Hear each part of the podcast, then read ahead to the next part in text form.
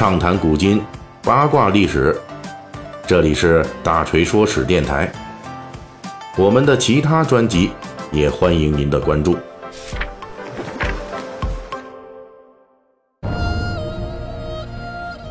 咱们这个《三国演义》细节解密啊，就一直是讲这个东汉末年盘踞各州的诸侯、哎列强这些人物啊。呃，那么上一期呢，我们已经把这个徐州这地界上的事儿呢讲的差不多了，所以从本期开始，咱们换个地儿啊，我们要讲述这个徐州西北方向的林州兖州了。东汉末年的这兖州啊，辖境大致相当于，呃，如今我们这河南东部、呃，山东西南部以及江苏北部啊，这个这个地方最大的特点呢，就是平原地带。而且在东汉时期呢，这属于标准的中原腹地呀，经济特别的好啊，人口稠密，农业发达。我们之前在讲这徐州地理的时候，就曾经说过，徐州是人口稠密，农业发达，而且地势平坦。那如今我们说到兖州呢，这俩可以一比啊，基本上可以简单的理解为，就是兖州是一个面积比徐州还要小一点，人口比徐州多三分之一的加强版的徐州。就是它地方不如这徐州大，但是人口还比徐州多不少啊，密度看来是可以的。那既然是加强版徐州，那兖州在东汉末年所面临的这外部问题哈，也一样是不简单的。它也确实在这方面也是徐州的加强版。您看那个徐州，咱们之前提过，它是三面受敌，一面临海是吧？就是这东面呢，起码还有一个大海。这个兖州呢，是连这海都没有啊，它是标准的四面受敌。所以这个地方是中原必争之地啊，啊，人口稠密啊，经济发达呀，那肯定有人争。因此，在东汉朝廷从董卓进京开始啊，处于混乱期之后啊，那惦记上这块发达地区的人啊，那可实在是太多。首先是董卓控制朝廷之后，他大搞封官许愿，就把一批跟自己敌对的这些士大夫官僚啊，发放到各地去当实权长官啊，就不让他们在。首都待着了，你离我远点儿。结果呢，他没想到这一下就给自己制造出一支反董的关东联军来了。兖州刺史刘岱，就是这个时候以朝廷侍中的身份前来兖州掌权的。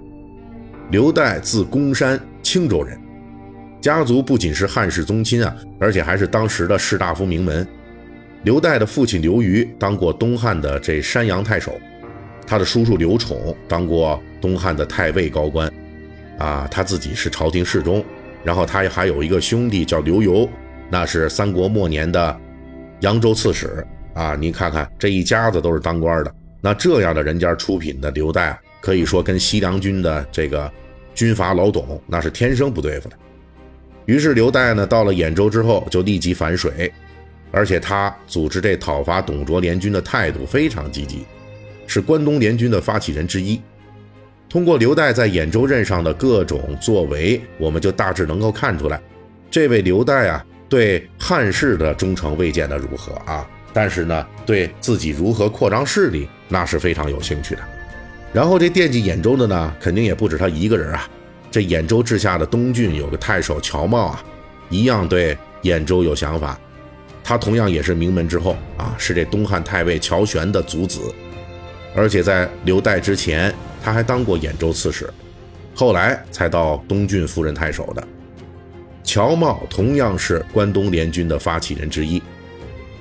那除了这两位兖州地面上的长官已经惦记兖州之外，这兖州本身的本土豪强也对本州权力表现出了极大兴趣。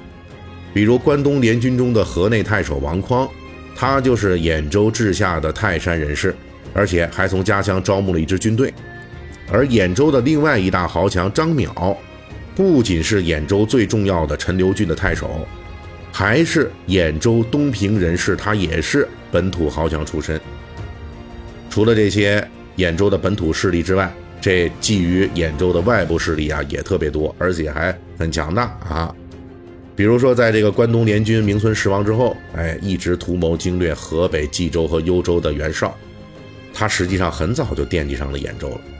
正史记载啊，袁绍曾经以自己的妻子还有儿子啊作为人质，就寄于刘岱那儿，与刘岱结成联盟关系。而一直与袁绍争雄的幽州公孙瓒，同样也是曾经把自己的势力触角就伸到了兖州。公孙瓒曾经派遣自己的手下将领范方，带领一支幽州骑兵部队，直接前往刘岱的兖州，帮助刘岱作战。后来袁绍与公孙瓒就俩人啊翻脸了，双方全面开战。这公孙瓒呢还专门派人去找刘岱，就让他必须表明态度啊，你得。表个态，我们现在俩打仗，你到底站哪边啊？他就跟人说啊，跟这使者就说了，说如果刘岱把袁绍当成人质的妻子儿子给退回去，啊，他跟袁绍决裂了，那还则罢了，咱就不追究了。那如果说他刘岱拒绝退掉袁绍的人质，那就是要跟我公孙瓒作对了。我干掉袁绍，立即就会带兵去讨伐刘岱。最终，刘岱经过权衡，选择了站队袁绍。啊，感觉这人还不是特傻啊！毕竟这袁绍的实力确实比公孙瓒强一些。那这个，于是这公孙瓒呢就下令啊，让他的这手下将领范方就带着那支骑兵部队从兖州返回幽州。当然了，作为报复刘岱的措施之一啊，公孙瓒在与袁绍决战的时候，已经自己任命了青州、冀州和兖州的刺史，准备未来击垮袁绍之后。就把这些地区是尽数纳入自己的控制之中。公孙瓒用来替代刘岱的兖州刺史，就是他手下的将领单京。兖州的东西两面也并不太平，西面毗邻东汉首都洛阳所在的司隶，那是敌对的董卓军的控制地带；东面呢，青州啊，黄巾军泛滥啊，他们这个是愈演愈烈的，已经达到了百万之众，很快就会杀奔兖州。这也都是实打实的威胁，因为兖州长官刘岱就是还没来得及实现自己的野心，那他就在迎战黄巾军的途中意外的兵败身死。除了黄河北岸的这两大势力，东西两边这三面啊，对兖州虎视眈眈之外，还有这个兖州的威胁，还有这个南面啊，这是盘踞南阳的袁术。袁术自视为名门豪族袁氏的正宗的、合法的继承人，他是看不上这庶出起家的袁绍。那关东诸侯联合讨伐董卓之后啊，是四分五裂。兖州的刘岱在与青州的黄巾军交战的时候，意外兵败被杀。结果董卓控制的东汉朝廷立即又向兖州派出了新长官，这人叫做金尚。那董卓面对关东联军的压力啊，势力正在向关中收缩，无暇东顾，所以金尚呢实际上就是一光杆司令。这样的情况下，金尚空降兖州，并且控制兖州的概率太低了。那这时候，在南阳地区盘踞的袁术就主动出兵给金尚撑腰了。袁术的兵马簇拥着金尚前进到了陈留地界的封丘一带，在这里，他们遇到了曹操。因为曹操那人家也看中了这兖州啊，他之前参加讨伐董卓时候，就是在兖州陈留招募的兵马，这一轮接受谋士啊荀彧等人的建议，决心集中力量是争夺兖州这个兵家要地。于是曹操与袁术在封丘这里是大战一场，结果呢袁术军大败，曹操才算是在兖州初步站稳了脚跟。我们这个大家谁听这个文章啊？